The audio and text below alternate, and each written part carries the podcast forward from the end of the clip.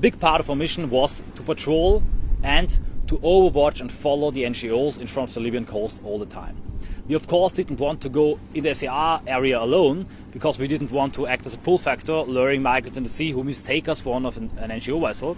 So we were following NGO vessels to make it clear to them via radio call and with our presence that everything they do will be recorded and published. And if they would have nothing to hide, they would have just continued with their normal activity. But interestingly enough, the Aquarius that we followed, at least for 4 to 5 days, stopped their activities. They stayed about 20-25 nautical miles away from the Libyan coast, and they had no engagement with any ships during daytime. But the interesting thing, it completely changed during nighttime. Every night, the Aquarius was driving from the Libyan coast with almost all the lights on. Sometimes they turned a few of them down, but the ship was visible from afar. I think even from the Libyan coast. It looked like a cruising ship, like a party boat.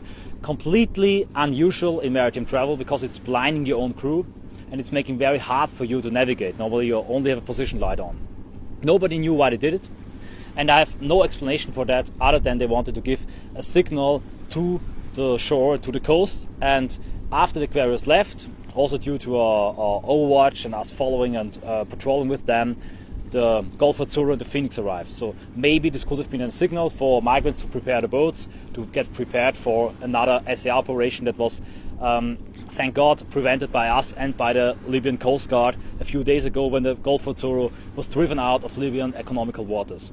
We also saw and saved many strange radar activities during the night. The Aquarius was completely lonely and completely inactive during the day. During the night, we saw many trails of speedboats, some of them even with the lights off, or trails that looked like speedboats, was hard to identify, that approached them, or that tried to approach them, in the last moment turned away.